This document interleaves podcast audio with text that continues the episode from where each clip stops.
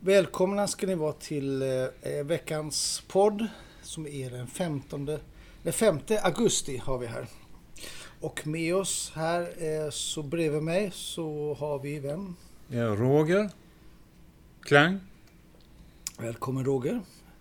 Och sen har vi Mikaela. Mikaela. Välkommen Mikaela. Tack. Bredvid Mikaela så har vi Peter Blixt. Välkommen Peter. Tack. Då har vi Olof Kjellén. Olof. Yes.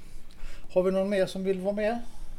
Det kanske kommer in senare ju. Ja. Jag inte presentera... Jag bara, jag bara sitter här. Äh, Pinge han, så, så han sitter och lyssnar. Okej. Ja. Men det kan komma in fler senare ju. Yes.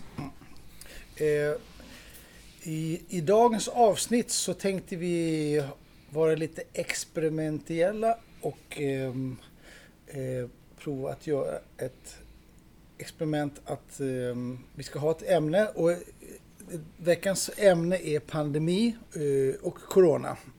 Eh, och det nya för den här gången det har vi tänkt att vi har skrivit en massa subämnen på pandemi och corona.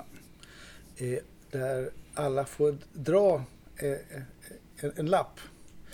Och på det sättet så, så ska vi se om vi kan hålla igång eh, eh, våra hjärnceller. Men vi kör väl igång. Roger, Ja. vill du göra äran och ta första? Vaccin. Jag kan, om jag skulle vilja sä- prata om vaccin, då skulle jag prata om eh, den här eh, vaccinbossen i USA som var utfrågad, jag tror det var i senaten. Och han fick ju erkänna att de hade använt minst 50 människofoster för att framställa vaccin. Eller för att forska fram vaccin. Som, så det tyckte inte jag om, men, men sen samtidigt så så var jag ju tvungen att vaccinera mig för det fanns... Det finns ju människor som har en, eh, en försvagad immunförsvar av olika anledningar. Och då är det ju frågan, ska man låta bli att ta vaccinet och eh, eh då, då, då, då eh, så kanske man på något sätt gör någonting bra för, för ofödda barn. Eller ska man ta vaccinet och, och rädda dem som fortfarande kan räddas i framtiden?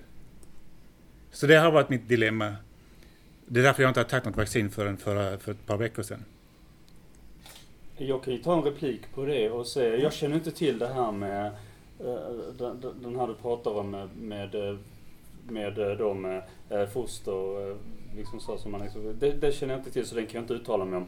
Men jag kan däremot lägga till alltså det är också, om, man, om man tar vaccin så rädd, kan man också rädda foster, kan man också rädda foster också, inte bara de människor som finns utan för, för gravida kvinnor kan bli en, är, räknas som en riskgrupp eftersom de, de kan, om, de, om kvinnor får covid i senare skede så kan barnen bli för tidigt födda och då, då kan de drabbas på det. Så, så på så vis räddar man ju foster också. Och dör kvinnorna så räddar man ju också fostren så att säga. Jo, jo precis. Eller barnen. Jo precis, annars dör ju båda, båda de. Jo, det, det är en bra poäng. Alltså det, då, då har jag kanske gjort rätt val. Eh, jag vet att ni tycker om det, men... Eh, ja. Peter? Ja, eh, och jag tänker också att det finns en annan sak med att det har ju visat sig att sjukvården blir ju väldigt ansträngd när det är många som blir inlagda. Så att det är också en anledning tycker jag att ta vaccinet, att man, att man eh, hjälper sjukvården. För att för varje person som blir inlagd så blir det mer och mer ansträngd den personalen som vi har tillgång till i sjukvården. Och, och eh, det skulle kunna bli så att, att blir det för många som blir sjuka samtidigt och behöver sjukhusvård så kanske man inte får den vård som man egentligen behöver. Också en bra poäng. Plus att det kanske inte finns respiratorer så det räcker. För att man, kom, man kommer in som en ovaccinerad och så har man, får man en, en respirator och sen är det någon annan som blir utan. Ja, Och det är också en poäng som man kan ta upp. Liksom. Ja. Så. det tycker jag, det tycker, för mig så är det en ganska viktig poäng faktiskt, tycker jag. I, i, för att jag ska ta vaccinet. Sen, jag, jag tog vaccinet eh, efter lång, långa diskussioner med min familj och sånt. Men eh, min anledning till att ta vaccinet tänkte jag mest på mig själv faktiskt. För att jag vill inte få de eh, komplikationerna som covid eh, tydligen ger som risk för blodpropp, eh, tappa smak, eh, långtids-covid och alla de här grejerna. Man blir hjärntrött och ja, det, fin- det finns många exempel Och det, det, det är många, många som jag känner har ju haft komplikationer av covid så att det har väl skrämt upp mig en hel del. Mikaela, har du några tankar kring vaccinet? Kring vaccinet? Ja. Ehm, alltså jag har väl också hört lite sådana här eh, bieffekter och sånt men eh, jag, jag har ju själv haft covid så jag känner liksom inte så här varför ska man ta, ta ett vaccin när man redan haft sjukdomen liksom. Då har man ju redan skyddade. Även, även de som tar vaccinen är inte helt skyddade heller. Även de som har haft det är inte helt skyddade heller. Men det är ändå lite så här. Jag tycker det borde räknas som samma sak liksom att man har haft det. Mm. Bra poäng. Det, och det, det, är det, det, är det som gjort många som har haft sjukdomen och också väntat lite med att vaccinera sig. Sen, sen ska man också tänka på att det ger ju inte... Eh, antikropparna försvinner ju oavsett hur det var, oavsett om man har eh, om, man, om, man, om det är för att man har blivit sjuk eller att man har tagit vaccinet så kommer ju antikropparna så småningom, antikroppsskydd så småningom bli sämre efter antingen ett halvår eller nio månader och då måste man ju kanske boosta sig igen. Så oavsett, eh, oavsett om man har haft covid så kan man nog behöva, även om man kanske kan vänta lite längre, så kan man nog behöva dosera sig lite senare. Mm. Ja, vad spännande. Um, det känns väl som att vi eh, går vidare i ämnena här. Jag tror vi får diskutera någonting annat. Uh, där har vi till Mikaela. Ja, jag fick uh, alternativ medicin. Uh, ja, alltså det, alternativ medicin för mig är väl så här att uh, förebyggande medicin. Att man typ, det är väl lite som vaccin också men det är typ att man boostar sitt immunförsvar liksom. Mm. Och det det är väl bra det också att jag vet ju inom corona säger man att man liksom ska hålla sig borta från folk och då då är det folk som inte går på gymmet och då är det inte bra för hälsan heller liksom så att hälsan går ju neråt och då, då är man inte lika fit for fight liksom. Mm. Det är väl det jag tänker på när jag tänker på alternativ medicin. Men vad, vad, vad, vad innebär alternativ medicin? För du skrev ner det, vad, vad, vad tänkte du på? Ja men det, det är väl fritt tolkat. Eh, om Mikaela tolkar så, så, så kan man alltså, göra Alternativ medicin har ju den... Eh, förlåt om jag kanske avbryter men... Men alltså, om jag ska fortsätta, för Roger frågar ja. mig, så ska jag bara mm. fortsätta. Alltså, alltså som jag ser alternativ medicin, då ser jag mer som eh, eh, att, alltså en, en medicin som har liknande eh, eh, verkningar eller biverkningar som, som som en, en medicin har. Alltså, alltså det kan vara naturmedicin, kan vara en alternativ medicin för mig. Du menar AstraZeneca eller, eller Pfizer eller så? Nej, Nej, utan mer så att om du, om, om du kunde läsa att indianerna använde kokablad för Jaha. att eh, eh, inte, så skulle jag säga som en alternativ ja, medicin. Eller jag vet inte. Men, eh, så ser jag det i alla fall. Eh, sen var det Olof. Ja, eh, alternativ medicin är väl, ja det är precis som du säger, det, det är väl sån här eh, eh saker som inte brukar ingå, alltså eh, man har speciella örter och sånt eller olika. Det beror, jag kan ingenting om alternativ medicin. Men definitionen av det är, det väl, är väl sånt som, är väl att det är sånt som inte är så att säga Testat av läkare? Det är inte testat av läkare. Ja, men, men det, det, är liksom, det utgår lite grann från, ja, folk har, man har hört det lite, och jag, där är jag lite skeptisk. Alltså även om det säkert finns alternativ. Jag vet att de kan vara ganska konservativa läkemediciner, att det, allting ska vara så här superevidensbaserat. Att det, de är ganska rigida på det området så kan jag ändå se en poäng, den här skepsisen. Alltså, om, man, om man är osäker på när det gäller vaccin, varför ska man då inte vara osäker med någonting som, som inte ens är granskat liksom? Ja men som akupunktur till exempel. Ja. Nu, nu, så är det väl klassat som medicin kanske, jag vet inte. Men, men innan så var det ju klassat som eh, eh alternativ medicin. Alltså ja. det var ju ett alternativt att eh, kanske få, få bort eh, huvudvärk eller Jo men det var ju empiriskt då. Alltså, det var ju bevisat empiriskt att det fungerade. Ja, man väl säga. Så det var ändå alternativ, alternativ medicin till, till våra... Tills de bevisade det. Ja men precis. Ja. Bevisade de det med placebo? Eller? Nej men alltså de, de hade ju resultaten från, eh, från eh, undersökningar visade att folk blev bättre. Det behövdes ingen placebo för det finns ingen placebo till eh, Eh, akupunktur. Utan Nej, det... men Läkemedelsverket godkände det som en, att man fick använda det in i sjukvården och att man kunde få eh, pengar för att använda det. Så, så tolkar jag det som. Mm. Eh, min syster har skrivit att det finns två speciella, två eh, alternativa mediciner. Den ena heter Ivermectin. Som är en, eh, ett läkemedel mot parasiter men som även har antivirala och antiinflammatoriska effekter. Det har använts i 40 år och har väldigt lite biverkningar. Och sen skriver hon också att det finns något som heter hydro, hydroxychloroquin. Mm. Som används i 70 år. Också med väldigt lite biverkningar. Så detta är sånt som eh, florerar på Facebook kan man Mm. säga. Så man vet inte, kan inte säga någonting om tillförlitligheten. Men alltså de här medicinerna finns ju. Mm. Men hur effektiva de är. Det finns de som påstår att de är så effektiva att inte skulle behöva ha något vaccin överhuvudtaget.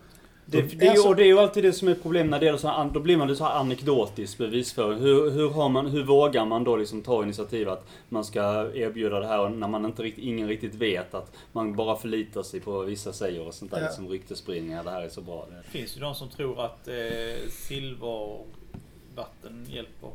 Jag vet inte vad det är ens. en gång. Det är kolloidalt silver. Det är man, silverpartiklar upplösta i vätska. Okej. Ja, jag, jag skulle inte vilja testa det. Det, lå, det låter farligt, gör det. Men, Men- eh, det, det, det är inte så farligt. Säg Så inte som det. jag Det ser är det. min far, han har använt det i flera år. Ah, Och okej. han har inte dött av det. Eller, men däremot vad som kan hända det är att Han man blir grå i huden. Ah, ja, ja. Så att för att det, det, det lägger sig liksom i huden. Och om man, om man tar för mycket liksom. Eh, Eller för lång tid. Och så. Att eh, silver lägger sig i huden. Ja, ja. Och, och, det, och man blir grå, alltså. Gråblå.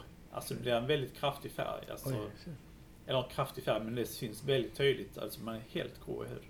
ja, det är ju inte så trevligt heller. Nej, och det, det finns eh, några exempel på nätet. Man kan hitta sådana bilder på folk som har blivit så gråa, gråblåa i huden på grund av eh, intag av eh, kolloidalt silver. Shit. Mm, det stämmer. Spännande. Men eh, min pappa sa ju det att ja, ja, men det är de som tillverkar eh, kolloidalt silver på, med, på kemiskt vis. Jag tillverkar det genom elektrolys och då blir man inte grå. Men Och sen- ändå har han blivit det. Så. Alltså, så börjar, under hans naglar här har det börjat bli grått. Ja. Så, så, sa jag, så såg jag såg det i förra veckan på den. Så sa jag, är det på grund av eh, intag av silver som du blev grå där? Ja, det, det finns risk för det, sa han. så, så det börjar. Får vi se hur lång tid det tar innan den är helt grå över hela kroppen. Men jag ser ju som sagt eh, alternativ medicin som är så förebyggande, inte så här att man tar liksom eh, i skedet utan det Ja. Så det eh, så tror jag inte det fungerar. Som, Yes. som medicin sådär men det det är så min uppfattning i alla fall. Jättebra. Eh, ska vi eh, ta, eh, dra, en, vi drar en, en lott till? Nu fick jag ju det här. Finns det chip i vaccinet? Oj, vilken tur. Ja. Och eh, min syster hon hade hittat en video på nätet Ja. där de filmade.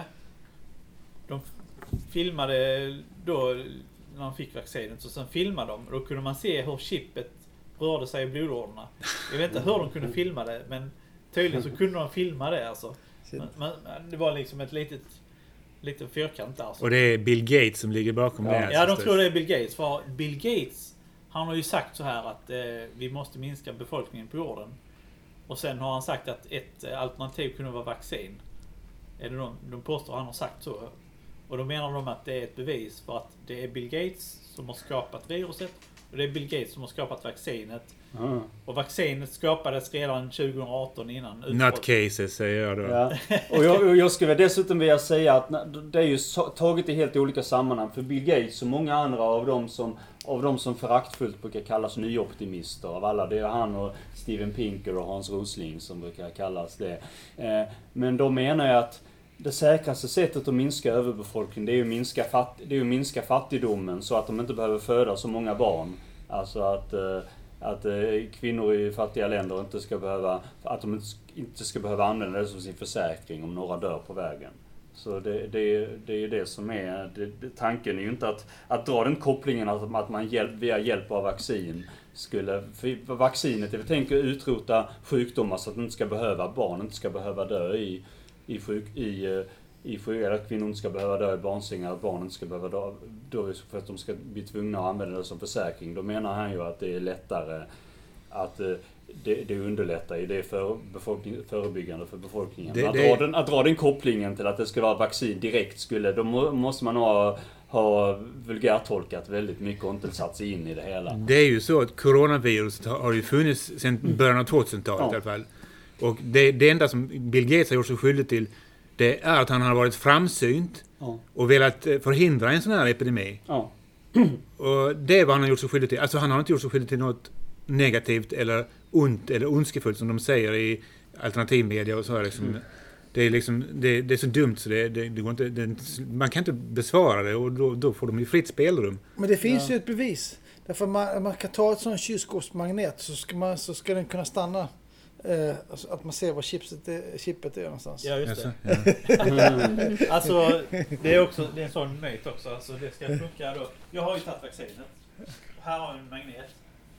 Och jag fick vaccinet här. Då, då, då ska den liksom fastna där. Alltså det är så nå- om den finns gör så är den inte. så liten så Mm. att den går Även, inte. även om jag lutar upp armen så här lite, så ger den lite skjuts. Så, så trillar den ner.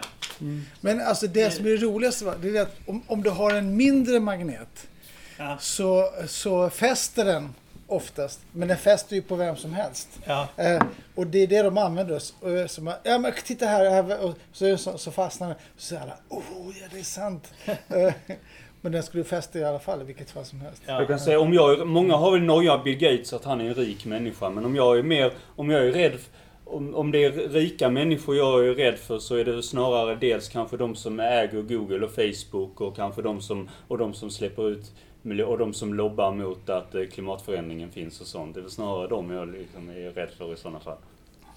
Är du rädd för sådana? Ja. Alltså som lobbar mot klimatförändringen? Nej, ja, ja. Alltså jag tycker ju att, nu snackar klimatförändringar så Nu, nu kommer vi kommer vi fel. Vi kommer ifrån. Vi, vi skippar det då. Vi, vi glider in igen och så, så får, får vi Alltså, Mikaela, ja, ja, har, har du några tankar på chippet? Vad tror du? Tror du Eh, det, det, det, på, på den Alltså, tanken? Ja, vad, vad jag tycker om eh, själva frågan, så liksom grunden i frågan så tycker jag är lite så här att eh, alla måste ju, om alla tar vaccinet så vet vi ju inte hur lång, lång, långvariga effekter av vaccinet. Så då blir det lite så här om det är någonting farligt med vaccinet så blir det lite så här oj shit, alla dör typ. Men eh, ja, ja, det ska ju, det är förmodligen väldigt liten sannolikhet att det är någonting fel på vaccinet. Så det, Mm. Tror du att det kan finnas eh, ett, ett behov av att, att, att se vad alla, vad vi människor finns och att det är ett bra tillfälle att och, och, och, och, eh, ha koll på oss med ett chip i, armen så att man kan se var alla rör sig någonstans? Jag tror du behöver en större nål för att få in en chip i armen. Mm. Mm. Det är väldigt litet chip i så fall. Om, eh, Ja. ja. En sak som har dock framgått, många menar att det kan vara att förpackningarna innehåller chip och det kanske kan vara så, det vet man ju inte. Det finns precis som många andra förpackningar innehåller chip, det vet man inte. Ett bevis för att det finns eh, chip i vaccinet det är vissa som säger att de skriver en kod på ett sånt här litet papper de har fått. Och det är liksom ID på chippet man skriver där. Va? Säger- Vad exakt gör det här chippet? Alltså du menar Ja, att, att det- man kan det utan till eller vad menar du? Att, Alltså, nej alltså att, att chippet har ett ID-nummer. ja, Så att, och det skriver de ner på ett papper då när man har fått det. Så, så de kopplar ID till din person. De kopplar så att, eh, till exempel Roger har fått chip-ID 192755532180. Så, så är det ditt chip-ID. Så när, liksom, när, när, när du går förbi en flygplats så läser de av ditt ID och då ser de att det är du. Bara för att de skriver ner ett nummer då. Men det är ju det här batchnumret på vaccinet som de skriver ner. eh, Eh, vilken batch av vaccinet som är tillverkat. Men eh, eh, det, var, det var det en sak till jag tänkte på. Eh, vad var det? Eh, jag kommer inte ihåg det nu. Nej. kan frågan vara eh, sponsrad utav Estrella? Chips? Är Nej. det vi du som har ställt den? Jag åt chips igår förresten. En hel, lå- en hel påse full. I, I början av eh, pandemin så, så gick det ett rykte om att Covid egentligen stod för Certification of Verification of Identity. Okej. Och det, det var också ett bevis för att det fanns chip i Men varför heter det då Certification of och det är O i covid. Ja. Identity off. Och då är det, då är det inget O där. Nej, det, det, det blev lite fel där. Ja, det blev fel. ja. Men, men det ignorerades. Ja, det gjorde det. Eh, Då, I och med att den här covid stod för den förkortningen så var det ett bevis för att det fanns ett chip i vaccinet. Du ser- ska jag hälsa välkommen eh, Hej hej, Marie heter jag. Hej Marie, välkommen in i spelet. Ja, jag, jag tyckte det var en, en väldigt rolig punkt. Jag ska Ja, tänka att vi kanske ska eh, byta nu för att få lite relans på eh, lockdown, öppet samhälle. Känner vi att vi är färdiga med Ja. Ja, men vaccinet? det, det, det tycker jag. Ja, Ja, då tar vi den här lockdown, öppet samhälle. Är det någon som har synpunkter innan jag ger min eh, Absolut. Då synpunkt? har vi alltså eh, en, en subgrupp här på Lockdown, eh, öppet samhälle. Eh, vem vill, ja då är det ju faktiskt Olof som ska börja med det. Mm. Ja. Mm, Ja, så... Det är en väldigt svår balansgång. Eh, En, eh, ett, ett skäl till att jag tycker att det är så viktigt med vaccinering, att jag lobbar, och liksom, det har ju inte bara med att jag vill att, eh, att jag eh, att, eh, att, att man ska eh, sky, liksom att, eh, att jag tänker så här altruistiskt och så, utan det är också att jag, jag vill inte personligen drabbas av lockdown, att de får för sig att åh, nu måste vi låsa in alla för att det har skett ett utbrott här och här och, och sånt. Alltså att jag inte vill att andra ska, ska, ska göra så att min frihet blir, eh, blir begränsad. Och det är ju det att man kan ju inte ha... Vänta, vi, vi har Peter Ja, som och så- har en, förlåt. en kommentar. Eh, Du var inne på det redan, eh, Olof, att det ska vara balanserat. Jag, jag tycker att man får koppla nedstängningen av samhället till vissa nyckelfaktorer. Mm. Som jag sa innan, hur många är inlagda på sjukhuset? Ja. Finns det platser kvar på sjukhusen? Då bör man inte ha lika hård lockdown. Men är det överfullt redan på sjukhusen, då måste man ha hårdare lockdown för att få ner antalet nya sjukhusinläggningar. Mm. Sen, sen får man nog i en pandemi, du kan inte... Jag tror det är nog väldigt svårt att genom lockdown få bort smittan helt och hållet. Nya Zeeland hade ju ingen smitta ett tag ju. Eh, och de hade ju en, en väldigt hård eh, restrik- hårda restriktioner tror jag. Eh, men jag tror inte att... Jag tror de hade lite tur eh, snarare De än att, var ju en ö liksom. Så Ja, för Och det var inte bara det, det var klimatet. Klimatet säger de påverkar hur många som blir smittade. Bara Australien har också haft väldigt få smittade. mm, Mm. ja, det är möjligt. Eh, så, så att du varmare det, desto mindre smittade. Eh, Jag, jag vet inte, men jag har hört att det ska vara klimatet också. Ja. Eh, det skulle ju kunna... Det, det- har ju varit så i Sverige att på somrarna har det inte varit så mycket smitta här. Mm, ja. Så att det skulle ju kunna ligga någonting i det. Eh, men i alla fall... Men jag, jag tror att helt, ett helt öppet samhälle i ett sån här tid, det tror jag är väldigt svårt faktiskt. För att Mm. det blir för stor st- stress på hela systemet. Och du skulle få en lavinartad spridning av eh, viruset. Du, du skulle förmodligen få så stor spridning så att det var inte ens lönt att utveckla något vaccin för att alla Mm. kommer redan att vara smittade. Ja. Alla som kan bli smittade skulle ha varit smittade efter bara några månader. Det är ganska intressant. Det, det, var ju, det var ju egentligen tanken från början Ja. eh, eh, att man ville att det skulle vara så. Ja, Man, Man man, vill att man, man ville ju att en, att en viss procent, 60 procent eller vad det var, Ja. skulle, skulle, skulle, skulle få det för att det skulle stoppa För man litade, man räknade inte med att det skulle komma ett vaccin så snabbt. Så tänkte jag att det är bättre att förebygga. förebygga. Ja. Jag tänkte vi ska be- bara, bara få in Maria här lite i tanken. Vad, vad, vad, vad tycker du, eh, eh, eller vad har du att säga om lockdown kontra öppet samhälle?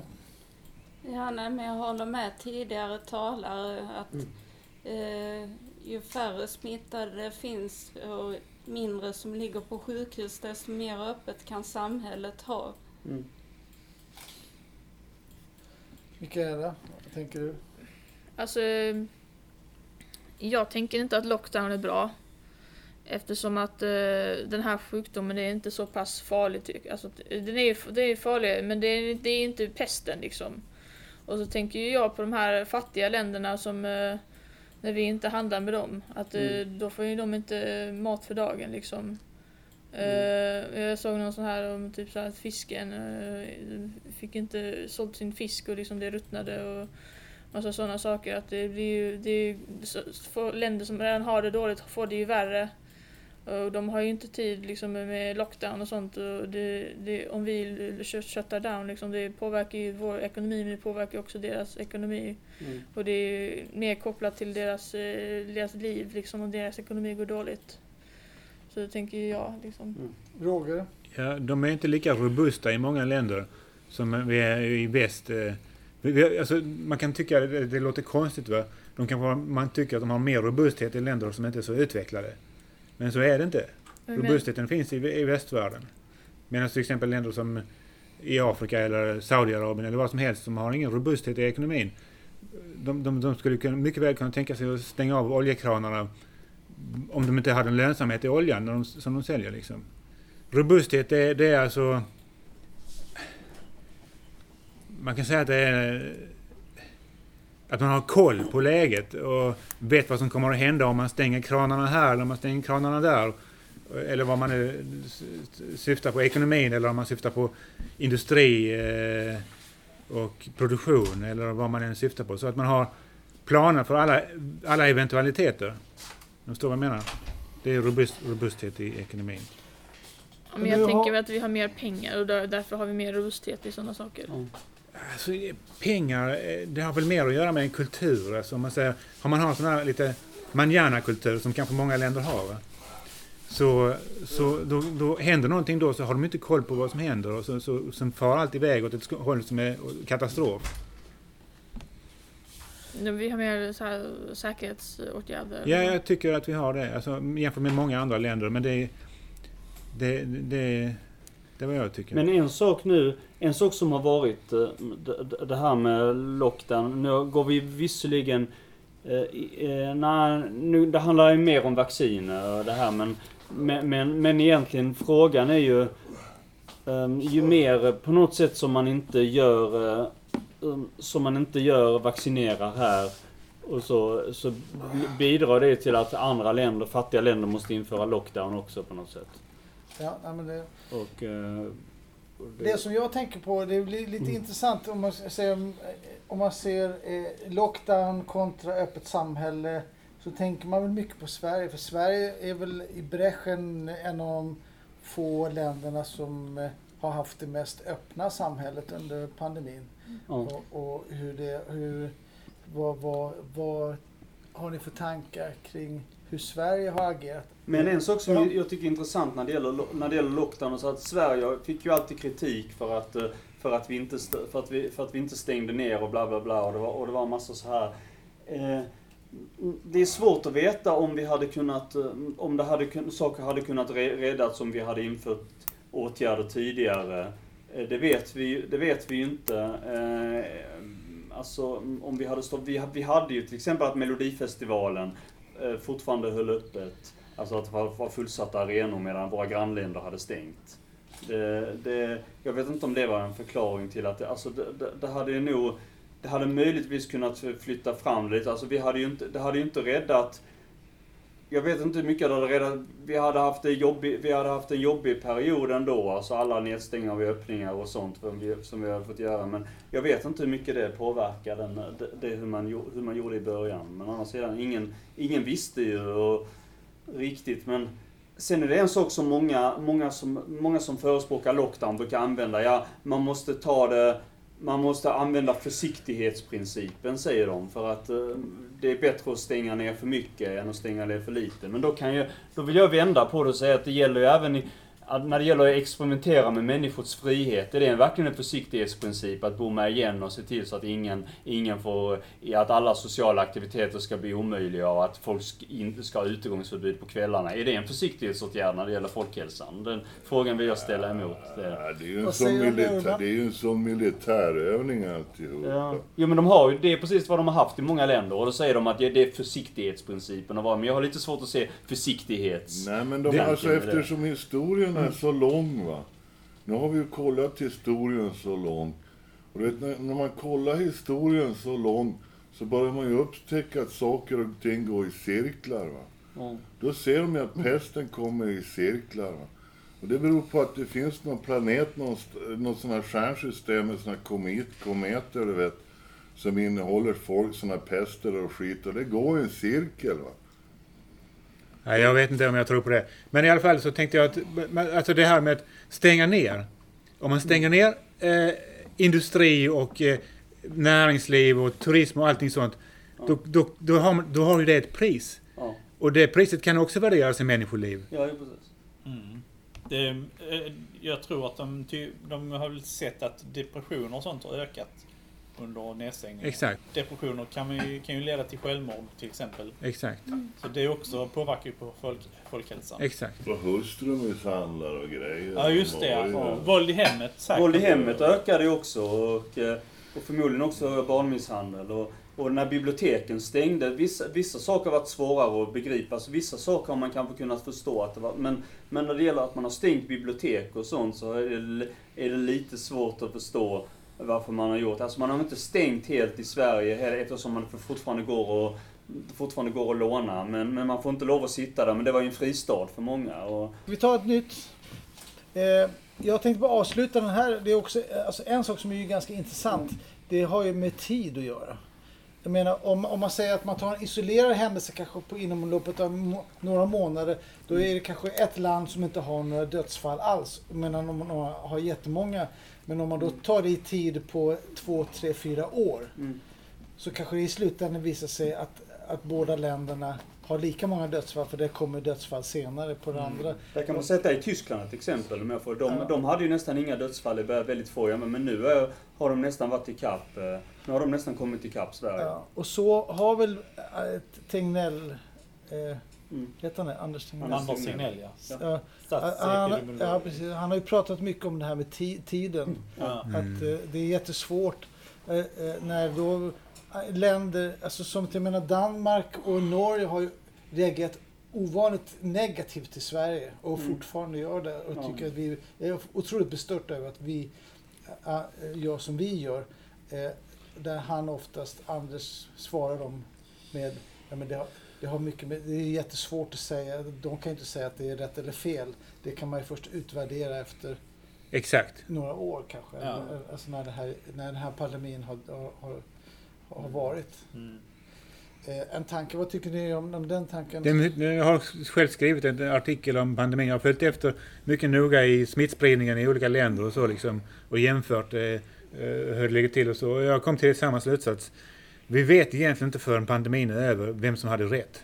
Nej, det är, så är det. Ja. Ska vi fortsätta? Och, och en sak till. Ja, Alltså, alltså, ingen visste hur det skulle utveckla sig. nej. Ingen visste vem som hade rätt. Varken vi eller till exempel Amerika eller Trump eller någon överhuvudtaget va? visste hur det skulle utveckla sig och hur, hur det ska sluta. Så alla har spekulerat, men vi har fått väldigt mycket skit för det vi har, vad vi har gjort. Alltså. Ja, men det har vi Med tanke på att de inte vet Ja. någonting. Precis. Jag tror de är avundsjuka. Ja, men eh, det kan ju kännas också så. Eh, precis. Eh, ja, nej, men jag, även fast jag är dansk, så ibland så har jag blivit lite bestört över hur dansk, alltså verkligen hur de har verkligen angripit oss och attackerat oss, hur Ja. dumma vi är. Alltså, jag känner liksom... Eh, Men norrmännen är ju ännu dummare. Norrmän är ännu värre, ja precis. Ja. Ja, precis.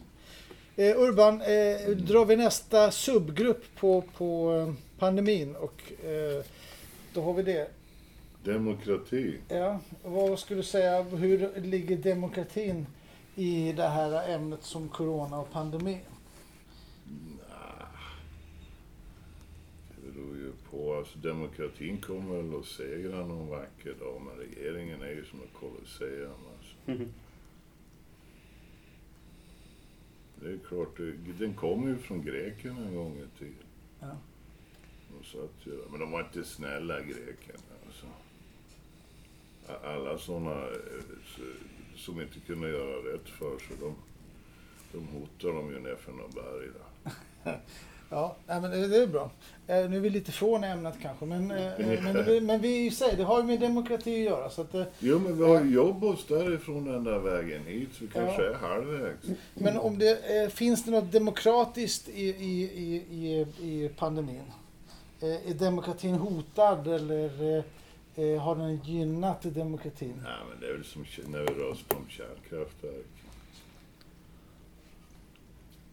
Ja, det blev ju inte som man röstade, eller hur? Ja. Men vi hade i alla fall tre alternativ. Jag kommer inte ihåg vilket alternativ. Ja, nu går vi ifrån ämnet igen. Eh, ska vi passa bort till, eh, till eh, Olof där då? Ja, tack. Eh, jo, när det gäller demokratin och sånt där så kan man ju använda nu, Det har ju kommit kritik mot det här att de har stängt ner, gjort, gjort det förbjudet att demonstrera, eller att man inte får anordna demonstrationer och så eh, under, under pandemin. Och det, det- och det är många som har vänt sig att det, nu, nu är det att gå för långt när man inkräktar på dem. Ehm, um, ett, ett problem i sammanhanget är att um, samtidigt så kan man säga att demokratin gäller ju inte fullt ut under vissa förhållanden och det är krig, det är krig och pandemier som, uh, som ibland demokratin blir satt på undantag. Och det, och det, är, ju, och det är ju för att eh, det inte är... Våra friheter kan inte tas helt för givna. Eh, menar i alla fall jag då, att det, det är ibland... eh, Ibland gör det, kommer det i extrema situationer där allting ställs på sin spets och man måste, man måste på något sätt följa vad, vad, vad som behövs. Kan det vara så att, att eh, eh statsmakter ibland eh, eh utnyttjar... Ja, det är det som är problemet också, att de ibland utnyttjar det och det, det gör ju att det blir en svår... Så sam- samtidigt så finns det ju ett dilemma med alla de här, det är inte det jag säger, jag, jag menar att det, det visst kan finnas ett dilemma när man gör de här grundla- när man försöker göra, ändra grundlagen så här. Och det var ju till och med Orban försökte till och med göra, även, även Sverige pratade man lite grann om att man ville gå så snabbt igenom som möjligt med dessa ändringar. Ja, förlåt. Peter? Ja, alltså... Som, ta, till, till exempel så... Det är väl så att man får inte uttala sig hur som helst. Tydligen eh, på Mm. Facebook och sociala medier. För att säger man någonting eh, som är alldeles för mycket emot eh, media eller experter och sånt, då blir man ju nerplockad ganska direkt. Jag, jag vet det är många som... Det, ja, vissa personer som använder vissa nyckelord kan få sina klipp eh, borttagna på grund av Ja. att... På Youtube ja. Ja, Men det, det finns ju konspirationsteoretiker. Yes. Och det, det, det, de konspirationsteorierna har blivit fler, eller, eller konspirationsteorierna har blivit fler. Eh, Och man kan tänka sig att det utnyttjas av vissa makter i världen. Liksom det här med att eh, de, de pumpar upp teorier som de vet är helt felaktiga och dumma. myter Och bygger upp någon slags logisk resonemang som är helt ologiskt. Men som de ska föreställa logiskt. Va? Ja. Och så, så blir det ett problem för makten för att de kan inte driva igenom det här med vaccinering, att alla ska ta vaccin och så. Utan det blir, de, de hamnar i en situation där folket inte gör som de vill. Nej. Men, e- men egentligen, eh, eh, på något sätt, alltså ibland så kan ju demokrati eh, bli kanske inte det som man vill. Alltså, som yttrandefrihet har ju med demokrati att göra. Och om du har någon populistisk eh, vä- värdering eller tankar så sprids ju de... Eh, Nu eller, måste jag gå och jobba. Jag kommer tillbaka. Ja, men ha det bra Urban. Eh, så eh, om man stoppar en tanke även om den kanske är fel, då går man ju emot demokratin. Kan det vara lite så att, att eh, eh, om du har en konspirationsteori, att man, eh, det är ju egentligen en demokratisk tanke, därför det är ju massa som tycker och tänker Jo, någonting. jag, jag tycker väl att det är lite överdrivet det här med att, eh, att de ska... Att, men, men det har ju att göra med att för att den här vaccinationskampanjen ska, ska ha någon effekt så måste tillräckligt många vaccinera sig och när det då blir så mycket eh, konspirationsteorier om, om felaktigheter och annat. Eh, det kanske är rätt också, det vet man inte, men det finns i alla fall konspirationsteorier. Och då, När är, eh, vad är skillnaden på en åsikt och en konspirationsteori? Egentligen ingen, ingen, ingen alls, men en åsikt kan vara- grunda sig på logiska argument medan en konspirationsteori är ganska ologisk i sin sammansättning, så att säga. I sin, sin, det går inte att följa någon röd tråd för att det, det är bara vansinnesgrejer hela tiden från, från början till Men en viktig sak Det är väl en åsikt om konspirationsteorier. Ja, det får man ju säga. En viktig Ja. sak att komma ihåg i det sammanhanget då när det, det, alltså när det gäller skillnaden mellan åsikt. Alltså åsikt gäller ju ofta, det är svårt att ha åsikter om saker som är fakta. Då är det ju, då, då, då, då är det ju, jag kan säga, ja att, att eh, himlen är blå kan man inte säga är en åsikt. För det är, det är ju fakta menar jag. Och ett, ett plus ett är två, det är Jag också tycker den är fakta. mer vit just nu. Å, åsikt, åsikt är ju huruvida det är vackrare med blå himmel än grå himmel och så. Det är, Men kan, man, ås- kan, kan, kan man säga så att demokratin är i fara? Jag skulle vilja ha in eh, eh, eh, några kvinnor här. Demokratin i fara. Alltså På jag, grund utav pandemin. Alltså jag vet inte. Alltså det... det har vi någonsin någon riktig demokrati egentligen? Alltså det... Det, det är väl att man ska tycka det som är okej att tycka liksom. Kan det finnas en risk för att demokratin är i fara när det kommer en sån här pandemi? Jo, det finns väl. Det kan det ju när allting stänger ner och folk inte får vara med på alltså, demokratiska saker längre. Precis. Så det finns en risk. Ja, Ja. Roger? Jo, jag tänkte du sa om, om åsikter, att det, Ja. det, det är inte någonting som är, som är faktabaserat, eller vad, vad, sa, du, sa du så? Eller? Ja. Ja, men det är ju också så att, till exempel inom din vetenskap, eh, filosofi, Ja. där är det ju mycket, mycket åsikter. Ja. Och all vetenskap har ju åsikter i sig. Det, det går inte att komma ifrån att det finns åsikter om vems åskådning som är den rätta. Du kan gå och strida mot varandra och så liksom. Det är ju också åsikter. Är det inte det? Jo. Peter? Jag tycker inte vi har demokrati egentligen. Vad vi har är representation. Det finns några få som representerar den allmänna viljan. Som sitter i regering och riksdag och i kommunpolitiker och, och så vidare, experter och, och, och sådana här. Så att eh, om man skulle ha äkta demokrati så skulle man ju folkomrösta om alla frågor. Så som vissa partier vill ha det. Till exempel ett parti som heter direktdemokrati. De vill ju ha alla, att alla frågor ska folkomröstas. Men problemet med det, det är att folk kommer inte ha tid att sätta sig in i alla frågor. Nej. Så det kommer inte bli kommer inte bli eh, grundade beslut av det. Risken är också att det blir majoritetens diktatur, som, så, så som det har varit eh, i Schweiz till exempel, när kvinnlig rösträtt kommer. Måste, det måste, kvinnlig rösträtt, alltså allt sånt har ju värderingar och sånt tar ju, tar ju mycket längre tid, är mycket trögare. Värderingar bland allmänheten är mycket trögare ibland än det beslut, politiska beslut. Även om det kan vara trögt som det är så kan, tar allmänhetens värderingar en väldigt längre tid. Så där var det inte för 1971 som Schweiz fick kvinnlig rösträtt till exempel. Nej, men liksom, nu tycker vi går lite Ja. från ämnet här. Men samtidigt, samtidigt så tycker jag vi ändå vi nuddar vidare därför att eh, vi har kommit fram till att eh, demokratin kan ibland vara fa- i fara när det kommer en sån här pandemi. Kan vi vara överens om det eller? ja. Mm. Ja, det beslutar vi demokratiskt. Nu är det jag. Eh, medias roll. Eh, ja, jag tycker att- de missbrukar sin roll fatalt, tycker jag, Mm. medier. Eh, där man verkligen ser att... Eh, eh, eh, alltså jag har kommit dit till henne, jag jag har nästan bestämt mig för att inte titta mer på medier. Därför att eh, jag mår, bara så dåligt av att... Eh, för, att för det känns som att Eh, Eh, det som säljer mest det är, det, det är liksom dåliga nyheter, inte, inte bra nyheter.